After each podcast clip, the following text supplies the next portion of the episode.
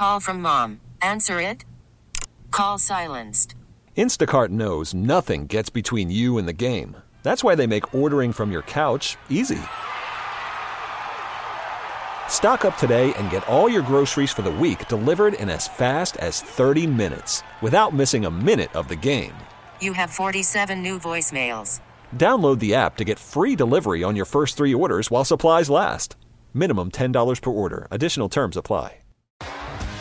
T-Mobile has invested billions to light up America's largest 5G network from big cities to small towns, including right here in yours. And great coverage is just the beginning. Right now, families and small businesses can save up to 20% versus AT&T and Verizon when they switch. Visit your local T-Mobile store today.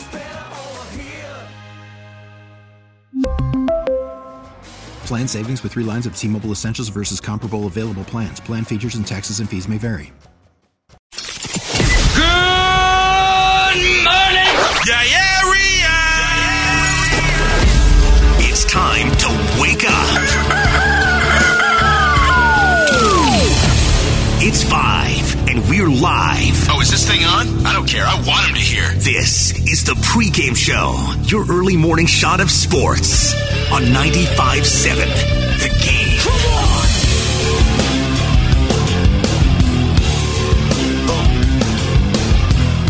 Yes, sir. Good morning, family. Steven Langford in on the pregame show, 95.7 The Game, leading up until 6 o'clock as the morning roast will take you until 10, as always. Good morning, everybody. What I miss? I've been out for the past couple of days, but I am happy to be back. And, you know, there's a lot that I want to talk about today, and I want to get uh, the pulse from you at 888-957-9570. And this is going to be for a little later on in the show. But what was the overall consensus with the 49ers after that win over the Eagles. I do want to know because I got some sound uh, from Mark Schlereth that I want to play for you from yesterday. I did manage to catch up on the game. I, I caught it on Sunday, but then I ended up rewatching it again earlier on this week. And, you know, I do have some thoughts, and I understand that we're at you know the Wednesday portion of the show where you know during the week it's it's tough to it's tough on Wednesday to still talk about that game because we're already 3 days removed from it nobody wants to hear about it anymore but I do want to know what the overall consensus was as the 5 a.m. listener. So I want to know from you at 888-957-9570. But we'll talk about that later on in the show. We'll get some football uh, later on. But last night, the Giants I don't know how they do it. I don't know how they've been doing it. They have 11 games left in the year. They've moved to 98 and 53. And let's do this exercise yet again where we're going to go Deadpool here and start from the beginning and just try our work our or start from the end and try our work our way back from the beginning. And this is how the game ended last night in the Giants 6-5 win over the Padres. And instead it's a ground ball off a belt. They get the out there. The throw to! Unbelievable. Rogers got over there to cover the bag, and the ball game is over. Unbelievable. they've they've had that same reaction. I can count you maybe 15, 16 games where Mike Krukow at least weighs in with some sort of unbelievable or wow because that game last night, I don't know how that double play happened for one. I mean, they, they had runners on first and second. Tyler Rogers is in the game. Uh, Jake McGee had the IL stint, uh, or was put on the IL on Friday, and he's still on that IL. So, I mean, they've been having to go with different options, and Tyler Rogers is that guy to come in the, in the ninth inning. And in this game, I mean, he didn't make it any sort of easy to watch. Didn't make it any less torturous. First off, you get that uh, you get that error from Crawford after Tyler Rogers comes in, so you get the runner off base, and then he's going pitch for pitch with Fernando Tatis Jr. manages to strike him out and then Jake Cronenworth gets on base. So you got runners on first and second, and then in comes Manny Machado. Now, Manny Machado in this game hit two of I, I don't know if I've seen two home runs that are that were as similar as the ones that he hit off Gausman because that first home run was an absolute rocket. It was just a solo shot, thankfully, but it was a rocket. He just crushed it to left field. He turned on that fastball and got it into whatever, whatever you call it, the third, the third, is that the third deck, the third balcony, whatever you call it over there in San Diego. I don't even know what that is. I guess the, the third story uh, uh of that building in left field, but he crushed it there. Point is, it's a very far, it's very far. It's a very long way. But then he does it again later on in the game, and it's just especially Manny Machado, a guy like him who in the Bay Area, going back to his time even with Baltimore and seeing his antics whenever him and Josh Donaldson would get into it. I'm sure if you're an A's fan, you remember when Manny Machado and Josh Donaldson would just continue to jaw at each other every time that the Orioles were playing the A's. And really, it was uh, Donaldson who looked like uh, who would always come out of that looking like the bigger man. But look, in this game yesterday, Machado was an absolute stud, and he was the final one to come to the plate in this game after they'd already reached on an error. He'd gotten past Fernando Tatis Jr., gave up the single, and then with one out, got the double play. But it just wasn't that normal double play. You know, it was the hardest double play supposedly to turn in sports. That 6 4 1, or excuse me, the 3 6 1 double play where Brandon Belt bobbles the ball at first base, gets it to Crawford, then Crawford throws the strike to Rogers, and Rogers could barely. I thought he was going to fall over. I really did. Has anyone ever done that? Has that has anyone that has that happened to anyone where you're playing catcher or maybe you're you know you're you're you're warming up a pitcher, something like that, and you might lose your balance when you're in the squat because a pitch might have surprised you or gone a little high and you had to stretch up and you ended up falling on your back. I mean, there was a strike that was thrown from Brandon Crawford to Tyler Rogers and he almost fell over and then they managed to get the win. But this game man, I don't know if I'm going to be able to take this in the playoffs. I don't know if I'm going to be able to take what we're most likely going to see, which is the starting pitching with the way that it's been going and the fact that Gausman had, you know, been your ace for so long, it looks like you know, the fact that it's a marathon, not a sprint with the 162 game season, it seems to have taken a toll on Kevin Gausman.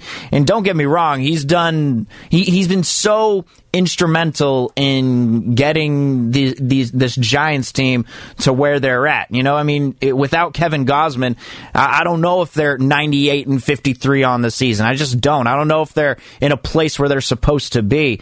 But it looks like he is starting to to lose steam here, and after giving up these four earned runs yesterday, uh, he's just not locating the pitches the same way that he used to. That splitter uh, hasn't been right, and plus, guys have kind of gotten a read on it at that point. Um, you know, there were certain pitches yesterday where he was throwing some sliders that were meant for a right hander to chase, and they just weren't doing it. So maybe he's becoming a little more predictable to the hitter. I, I don't know really what's going on with him, but point being, during the playoffs, I don't know if I'm going to be able to take this kind of a game where the starting pitching gives up a ton of runs and we have to wait as the Giants just try and inch closer and closer with the lineup, which if you don't believe by now, uh, they are the type of team that could easily come back in a ball game and I don't know if I'm going to be able to take it when the starting pitching gives up, you know, maybe four or five runs, and then you got to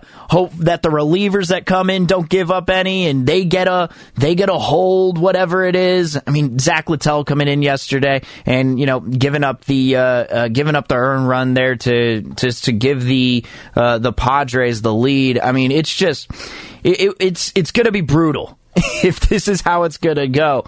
But hey, a win's a win. And plus, if Jayce Tingler is going to continue to make mistakes in the way that he was making them uh, in this game, I would not be opposed to whoever the Giants are facing in the playoffs for their manager to make the same type of mistakes because in that game yesterday, he clearly left Joe Musgrove in way too long when Kris Bryant let off that, uh, uh, or excuse me, uh, yeah, Kris Bryant let off that inning, uh, the sixth inning with the double on an 0 2 count. Then Brandon Crawford comes in, gets a double, scores him. Then they end up tying the game. And then Mike Yastrzemski, uh, hits a sac fly when he has a runner on third to give the Giants the lead. And at that point, you'd figure, okay, maybe there's some sort of move that has to be made.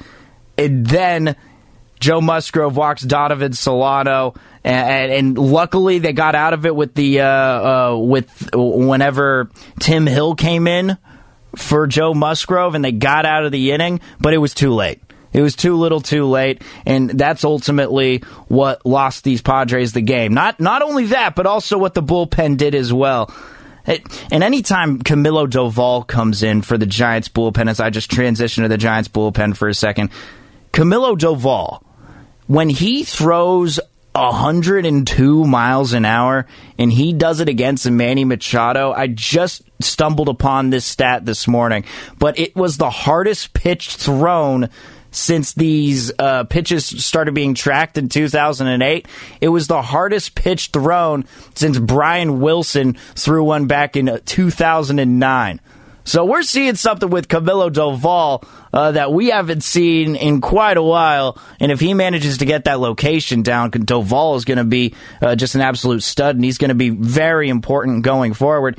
But another guy who is going to be super important as we move on with the season is LaMonte Wade Jr. And LaMonte Wade Jr., it feels like, comes through in the clutch moments anytime that he gets an opportunity in the ninth inning. And a jam shot and a base hit. Belt is coming home. Do they have a play? They got him. No. No, he dropped it. Belt is going to score. Wade comes through again in the wow. ninth. wow telling there, seriously there's like 15 or 20 highlights i could just grab for you where they're just saying wow as soon as everything's over just because they've been doing something so uh, unexpected but LaMonte wade jr yet again it feels like since what that a's series when he gave the uh, when he gave the giants the lead with that home run off of Lou Trivino.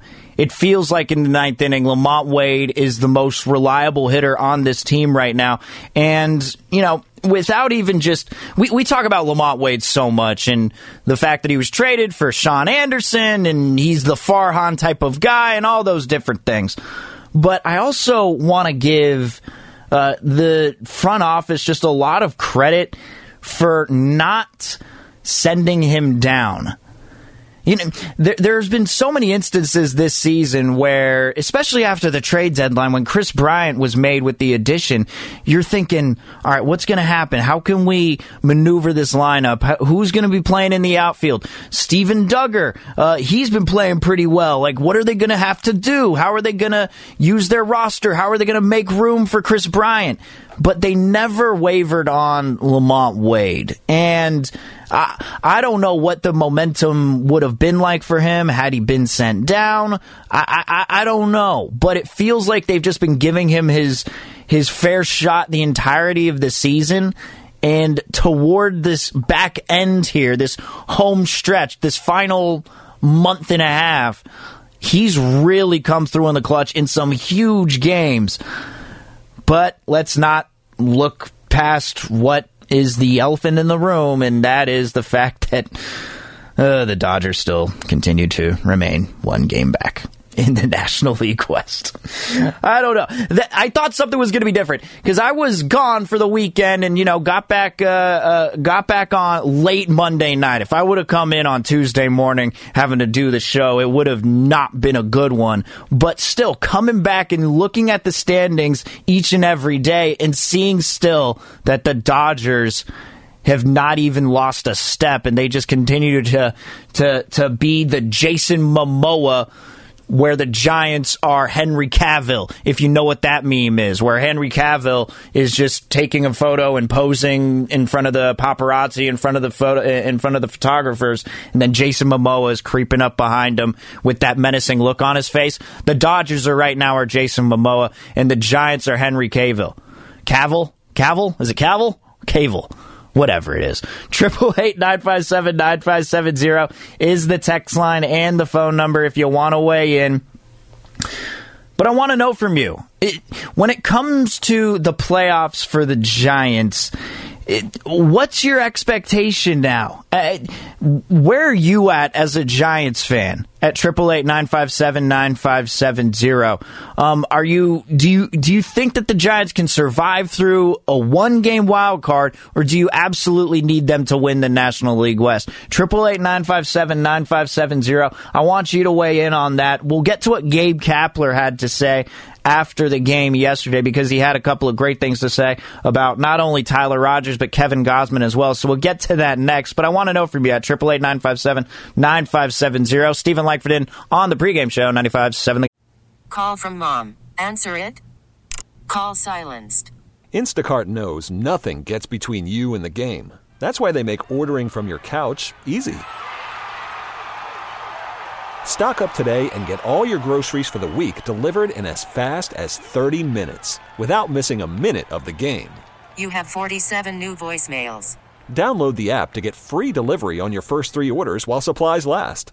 Minimum $10 per order. Additional terms apply. T-Mobile has invested billions to light up America's largest 5G network from big cities to small towns, including right here in yours. And great coverage is just the beginning. Right now, families and small businesses can save up to 20% versus AT&T and Verizon when they switch. Visit your local T-Mobile store today.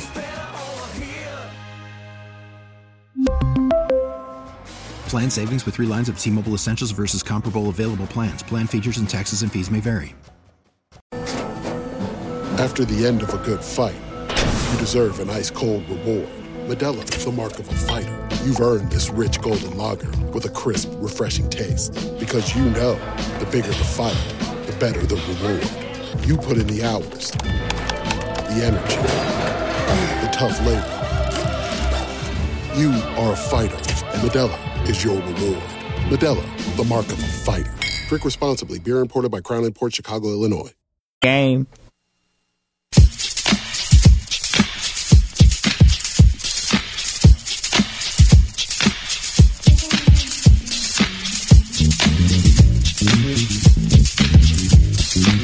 Now back to the pregame show on 95.7 The Game. Here's Steven Langford.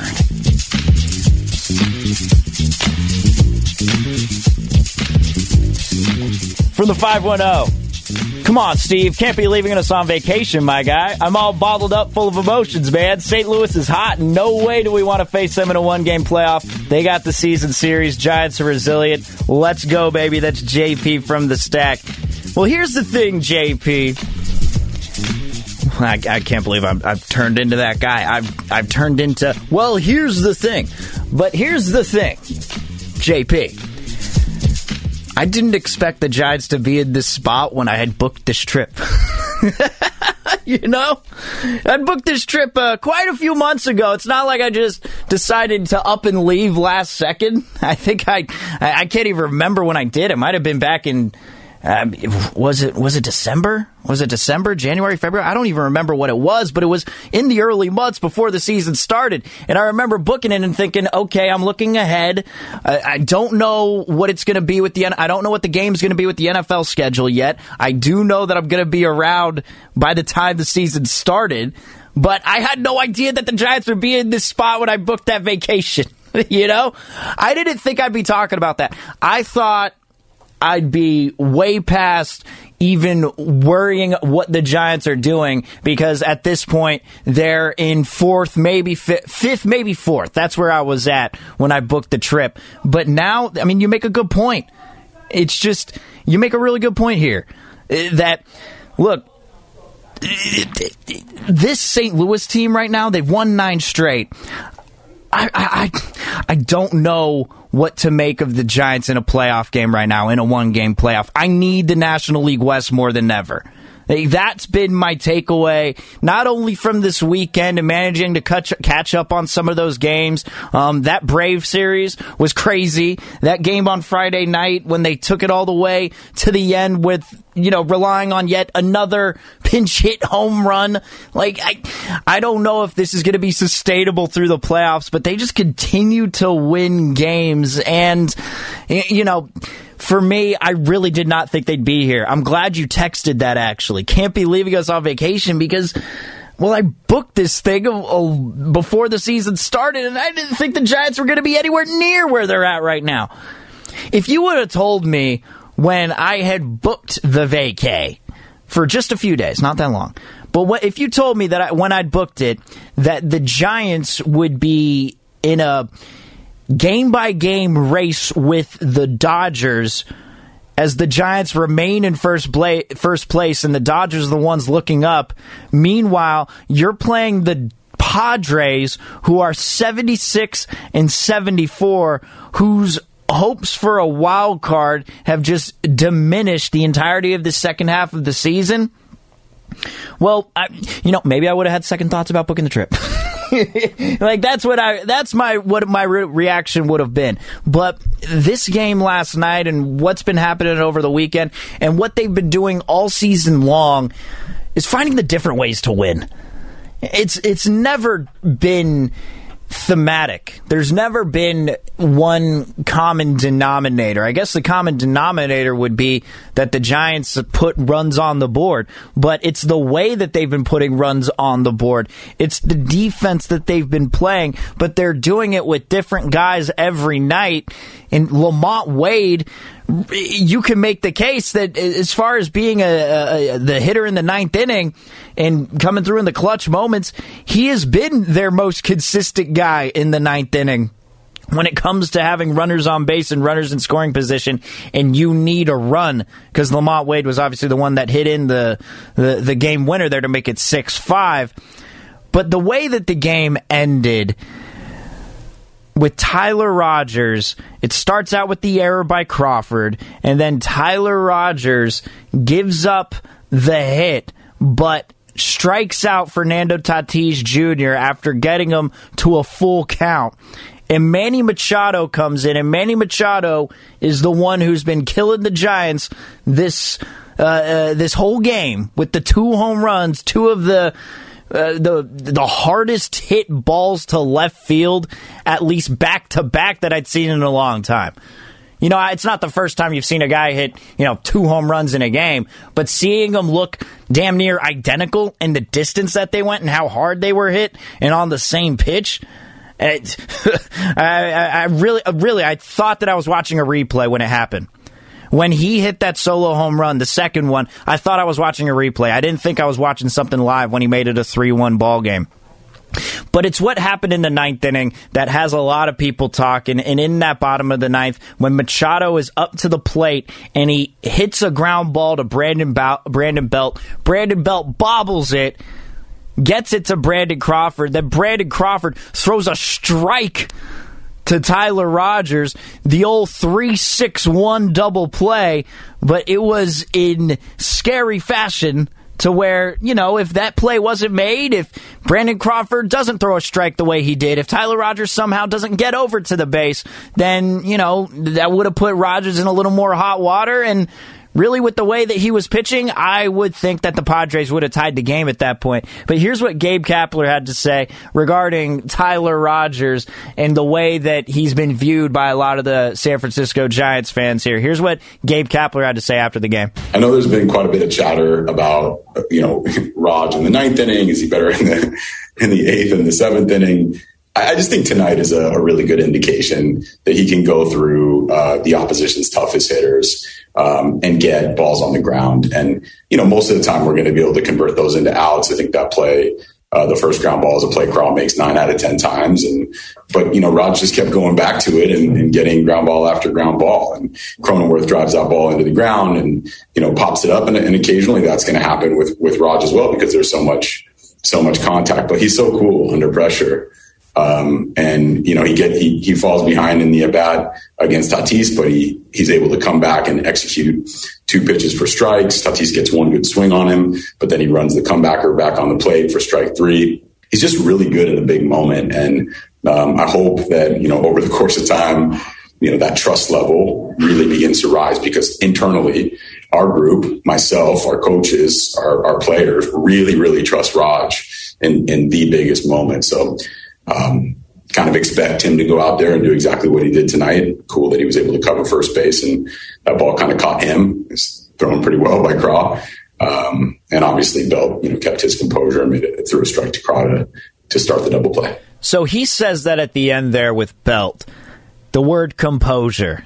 And he mentioned that with Tyler Rogers too. He's he's never he never lets the moment get to him. And if you had to ask me, you know, what's the edge for the Giants in the playoffs? What's one what's a reason why you think that the Giants would, you know, have some sort of advantage over the uh, over the opposing team? Cuz let's just say, you know, let's just say they do remain in the National League West and they go on to, you know, face the Dodgers. Say that that does happen. Uh, if the Dodgers end up winning the wild card game and, you know, you're seeing the Giants face the Dodgers. If that happens, I think that the advantage that the Giants have over a lot of these uh, uh, a, a lot of these teams, and it's not just with their bullpen, but it's their ability to remain calm during these big games. It, they could have very easily. There's been multiple games this year where, at least not even this year. I mean, there's multiple games these past two months, really, when they could have easily lost. They could have easily gotten too nervous, maybe made too many quick decisions, weren't fundamentally sound, let the moment get too big where it's just you're not even thinking out there. You make a wrong play, you uh, you know, you you get too jittery at the plate, maybe you swing at the first pitch. The Giants don't have a lot of those guys who are going to be letting those moments get too big for them they're going to keep on playing with what's gotten them to where they're at right now, which is patience. And I think that's the advantage that the Giants have over a lot of these teams uh, that are going to be involved within the playoffs this year. It's that a lot of them are so even keeled. I mean, let's look at the Padres, for example, right? 76 and 74 on the season.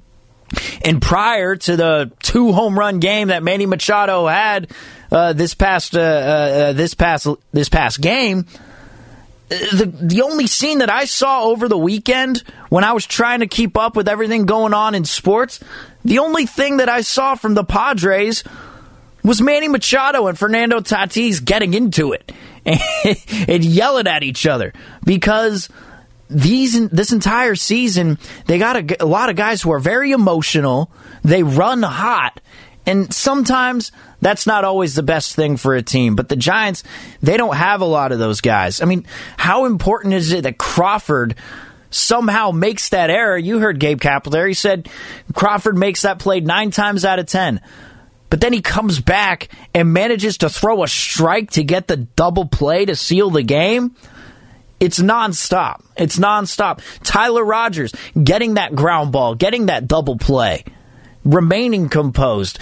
Eh, eh, you know, take away all, all of the stuff on paper, take away the stats, whatever you want to, whatever you want to look at. Take away the analytics. One thing that you can't compute is emotion. And the Giants, they managed to stay even keeled, to stay relatively unbothered by uh, outside forces that are trying to have them lose this game. They remain unbothered.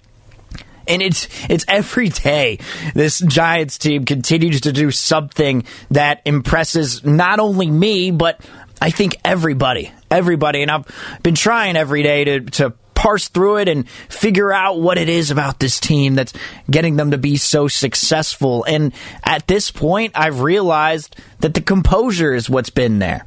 I've always talked about the hitting, talked about the bullpen, talked about the starting pitching when it was hot, talked about the defense when, you know, they were on that errorless streak that you hadn't seen in a while.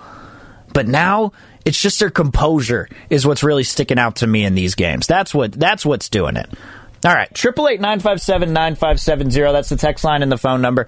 I want to know from you because I do have some 49ers thoughts, but these past couple of days with you, I understand if you're up this early at 5:30 in the morning, I understand that you're most likely a huge ninety five 95.7 The Game fan, so you've been listening a lot of the day, whatever you can, whenever you're awake.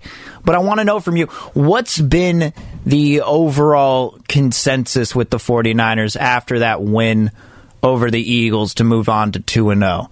What has been that that overarching theme of the 49ers discussion because last week it was, well, you know, the offense looked good, but also they were playing the line, so how serious can you take them? I don't know. That fourth quarter defense, is that something that we have to worry about? Well, that's I have a feel that that conversation was put to bed after how the 49ers defense performed in the fourth quarter in this game. So what is it this time? I want to know from you at 888-957-9570. That's the text line and the phone number. Plus, we'll get into some other stuff that happened around the NFL and also the worst first pitch I think I've ever seen in my life.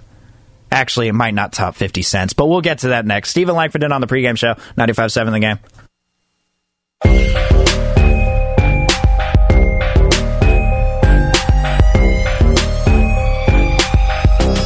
Now back to the pregame show on 95.7 The Game. Here's Steven Langford.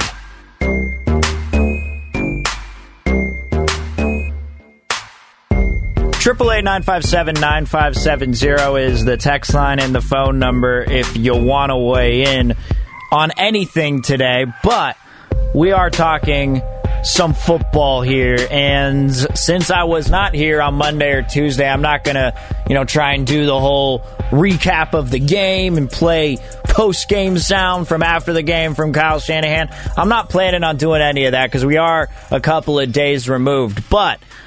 Mark Schlereth, who was on the call for that game on Sunday, along with uh, Adam Amin. I thought they did a I thought they did a good job. I personally uh, really like uh, I really like Mark Schlereth on the broadcast. I think that he.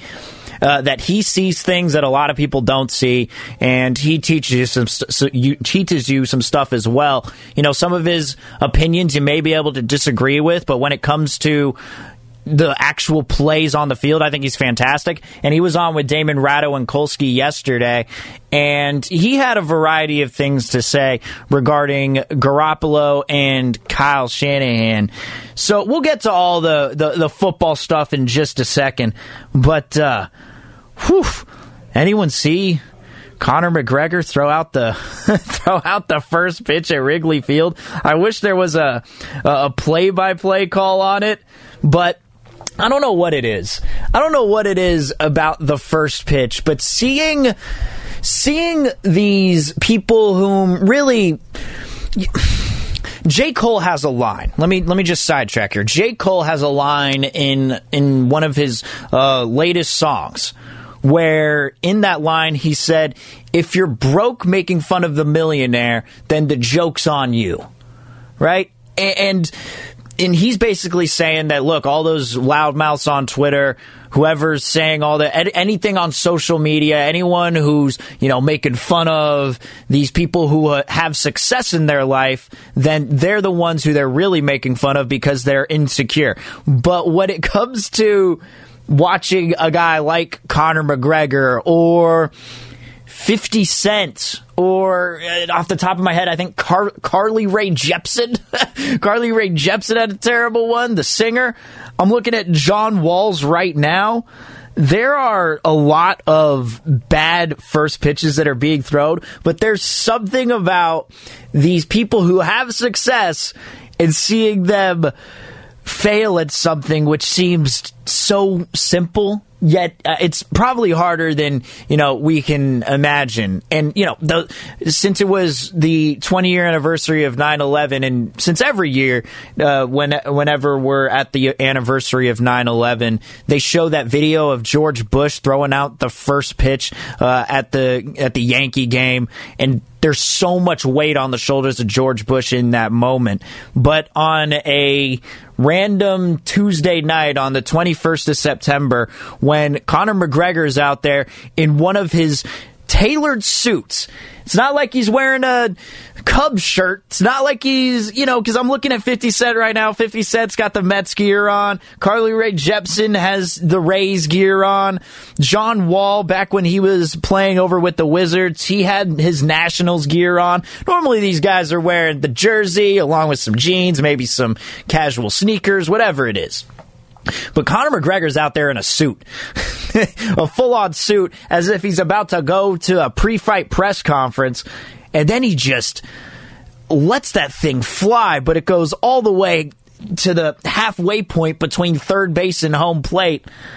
I don't know what it is, man. I don't know what it is about these ceremonial first pitches when they're thrown, but anytime one of these popular, successful people end up failing at that, it's something where we all just can point and laugh for a second.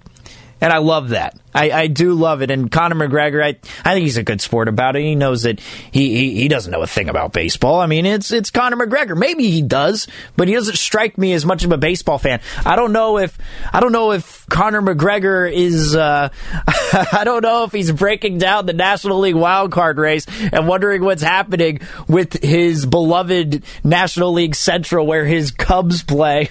and are wondering what's happening with the Cardinals right now and what's going on to see if they can get a wild card spot. Conor McGregor doesn't strike me as that sort of dude, but uh, that first pitch that he had, if you haven't seen it yet, it's uh, it's it's quite the sight, quite the visual. All right, let's transition. that's that's how we do it. We just say, yeah, let's transition. We transition. From the 707.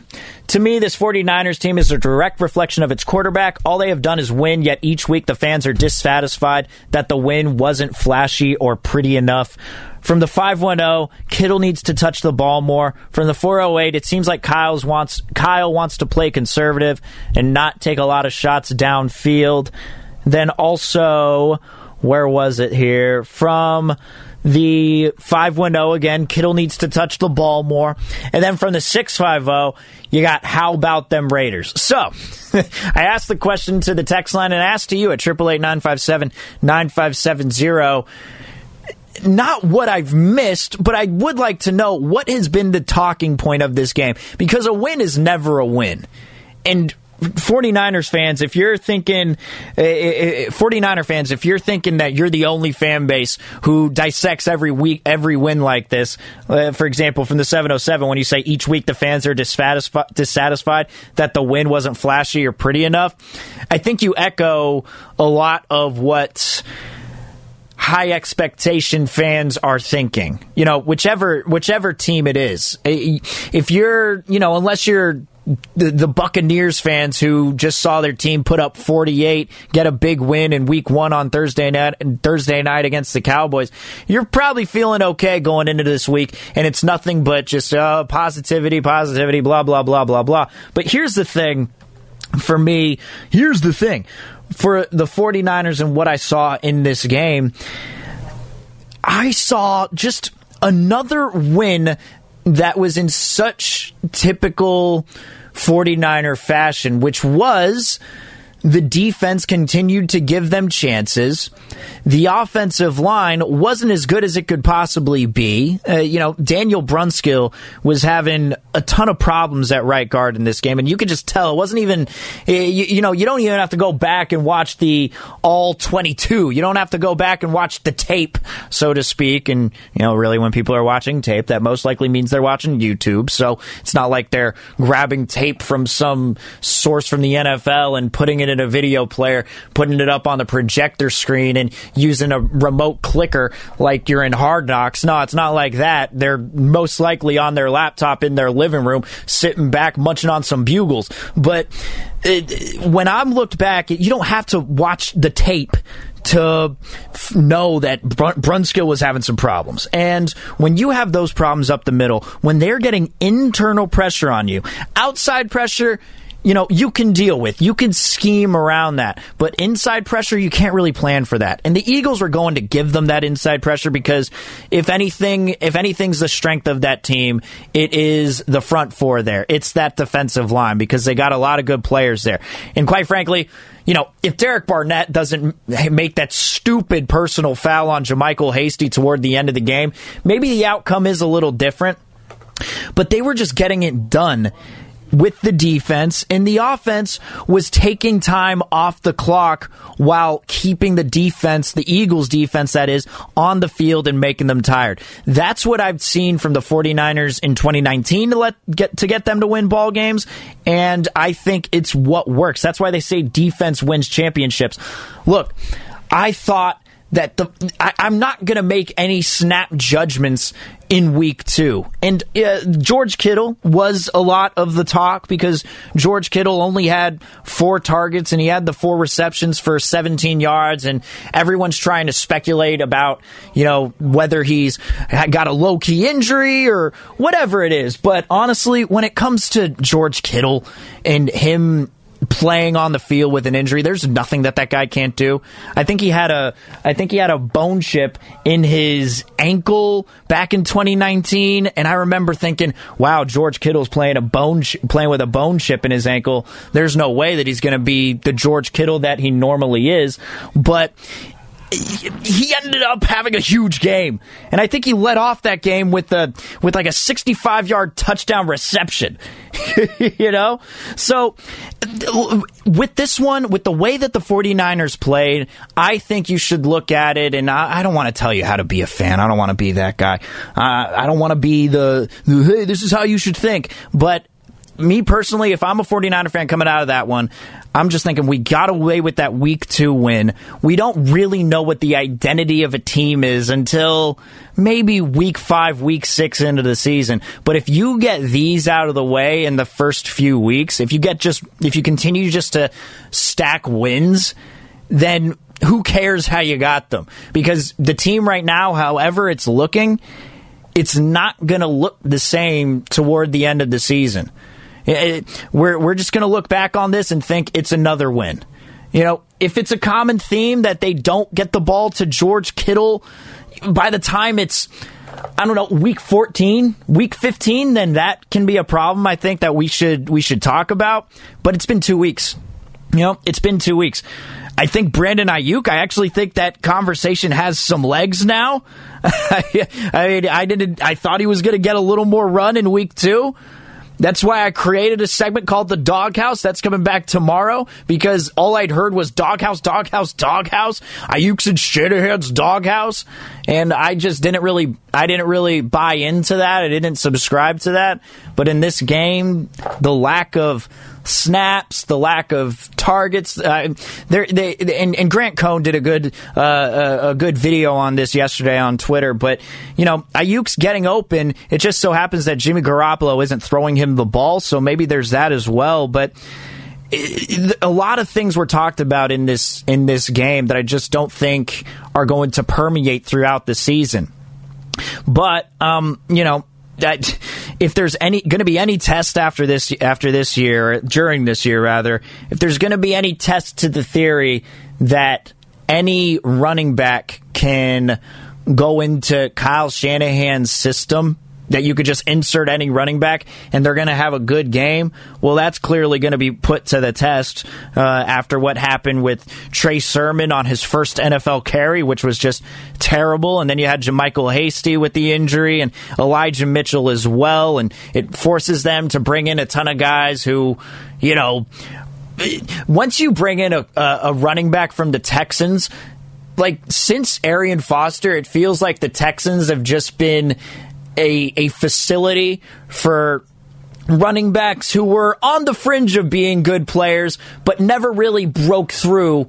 So now they end up on the Houston Texans, and that's what happens with you know Duke Johnson and then Lamar Miller, and those are the types of guys they were working out. So this is really going to be put to the test. But overall, in this Week Two game, I'm not going to make too much of it on how it's going to go for the future, and it's going to be the same in Week Three. You know, are the Packers a good team? I don't know. They beat that they beat a Lions team on Sunday night.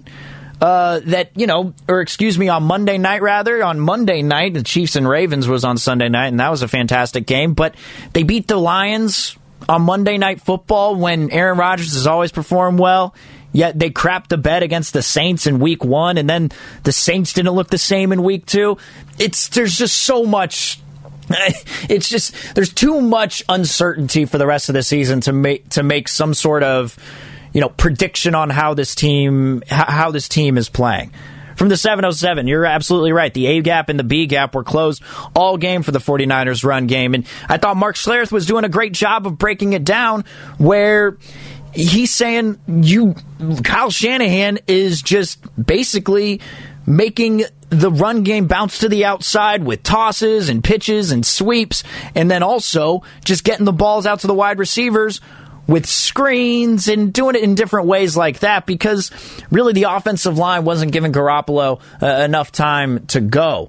And Garoppolo didn't look good uh, in the beginning of this game. Didn't look good by a long shot. I mean, overall, he was 22 for 30 with 189 yards and a touchdown and, and, and, and with no picks, and he had a 100.6 rating. But there are a couple of throws that Garoppolo should have made, but that also happens with every quarterback. It does happen with every quarterback. And speaking of which, Jimmy Garoppolo, he was on, and speaking of the 49ers and the, the, Packers, he was on the Rich Eisen show, and Rich Eisen asked if he should, if he would reach out to Rodgers just in case he needs some sort of advice on how to handle this offseason. Here's what Jimmy Garoppolo had to say on the Rich Eisen show. I know Aaron pretty well. Uh, we've talked a couple times, you know, on the field, off the field, and uh, you know, whatever little piece of advice he could give to me, uh, obviously it's worked out pretty well for him. The guy's been balling, had four TDs the other night or last night. So, you know, this, a, this league's a crazy thing, and we all got our own story, and it's got to make the best of your situation. And I don't know what kind of advice Rodgers can give other than you'd have to stay patient. Because with what Rodgers went through compared to what Garoppolo is going through, you know, it's the same it's the same sort of situation when you got, you know, a rookie quarterback and they drafted one in the first round and in Jordan Love and it seems like your your job is on the line, but also Jimmy Garoppolo doesn't have 10 plus years of frustration when it comes to decisions being made within the team and within the roster without even, you know, consulting you about it. Like that's when I saw that yesterday, I was just thinking, okay, he's going to reach out to Rodgers for a little advice, but somehow that's the top headline, you know, on NFL.com when it's just Garoppolo saying, "Yeah, you know, I'd, reach out to him, maybe talk to him a little bit because me and Rodgers are, you know, we're we're we're pretty close. We know each other from, uh, you know, from a time or two. Maybe we hung out at the Kentucky Derby, or and I gave him some advice on how to hit on women. I don't know. Maybe that's what Garoppolo was. Maybe that was what him and Garoppolo have talked about before. But they aren't exactly in the same situation. Look." It, should Trey Lance be the be the starting quarterback at some point? I don't know. I think all those questions can remain unanswered for right now. But one thing is for certain, and you're right on this one, 415. From the 415, Bosa's going to eat. I smell grilled cheese on Sunday. And I will say this Bosa, in these past two games, I think you can safely assume that he's back. He has looked great, and it's not the first half that you need to pay attention to with a defensive lineman. This is what makes all of those big guys just so the top paid uh, pass rushers. This is what makes them all so deadly. It's not just instantly coming into the game and you know getting three sacks in the first half. It's not that. It's when your defense needs a stop in the fourth quarter and you need to get some sort of negative yardage on a play, whether it's getting into the backfield on a run play or getting to the quarterback. Nick Bosa has his motor is back because what he was doing in the fourth quarter when that Eagles offense was on the field, when he's fresh and the 49ers were just running the clock out uh, with the with the short to intermediate game, Bosa was able to come through and get a sack when you needed it most on third down. Like that was my main takeaway from this one. Josh Norman, I don't know what to make of Josh Norman. I thought he he, he looked pretty good you know, he, he looked okay, but also you're facing an Eagles team which doesn't have as many weapons as, say, the teams like the the Packers, who really, you know, since you're playing the Lions in week one and the Eagles in week two, now you're facing the team with easily the toughest weapons on offense. You're easily you're you're facing that. But also, you're facing a team without their left tackle and uh, and, and David Bakhtiari, so the pass rush can get to him. I thought Josh Norman looked okay. I thought Lenoir made a couple of made a couple of nice plays. But how much can you really dissect from this uh, from this game against the Eagles? And you know, Jalen Hurts. I, I, Jalen Hurts is an interesting one. I kind of like him. You know, I kind of like Jalen Hurts. He, he, he, he was not very accurate with the football. He didn't always have a lot of time, but it feels like he's a smart runner. Yeah, I, I don't know if he's ever going to be a, you know, a tier one or a tier two quarterback, but I know he could be right there and he could be a starter in this league for a very long time. I kind of like Jalen Hurts, uh, actually. From the 510, Maxx Crosby. Maxx Crosby is turning into one of those guys, too. Uh, that's That was an impression I had over the weekend as well from that Sunday game with the Raiders and the Steelers. And that pass rush looks good. It looks very good. And the addition with Casey Hayward, I mean, all that money that they paid to Lamarcus Joyner feels like it was a total waste. Then you get this veteran in Hayward who, you know, had been hurt a little bit and he comes back and now he's the top graded cornerback according to Pro Football Focus as of right now. It seems like their Achilles heel, the Raiders that is, is just bringing in Damon Arnette for a snap or two, and immediately the offense just goes after him and tries to tries to get him beat either with a deep shot or with a penalty or something like that. Or something like that. I think look, I think the 49ers right now, they're 2 and 0 it's a big game that's coming up this next week, but I don't really, I, I, never can tell with the team how much you can draw from this early part of the season. It's the same with the Raiders, too. Now, I've seen the Raiders get off to hot starts, but it's not always how you start. It's how you finish. How are they going to do in the back half of the season when, you know, you're done with the bye week and you're in the double digits of the season. You're in week 12, week 13, and you still need to go on the road and, and show out. Can they do that? That win at Heinz Field was very impressive. It was. And, you know, Carr looked great. But also, TJ Watt got hurt early on in the game. TJ Watt could have changed the whole complexion of it with what I was talking about, like with Bosa, a possible sack in the third or fourth quarter to give their offense a chance. Yeah, there certain things that happen in these games that make you think it could have been a little different, but they both came away 2 0 from the season, and I couldn't believe it. But another thing that I couldn't believe uh, from this past night was the Giants and their win over the Padres. 98 and 53 on the season. They get the 6 to 5 win. LaMonte Wade Jr. continues to be uh, the most clutch hitter that they have in the ninth inning, maybe besides Brandon Crawford, because Brandon Crawford just comes through really throughout the entirety of the game. Tyler Rogers continues to make things interesting while Jake McGee is on the IL.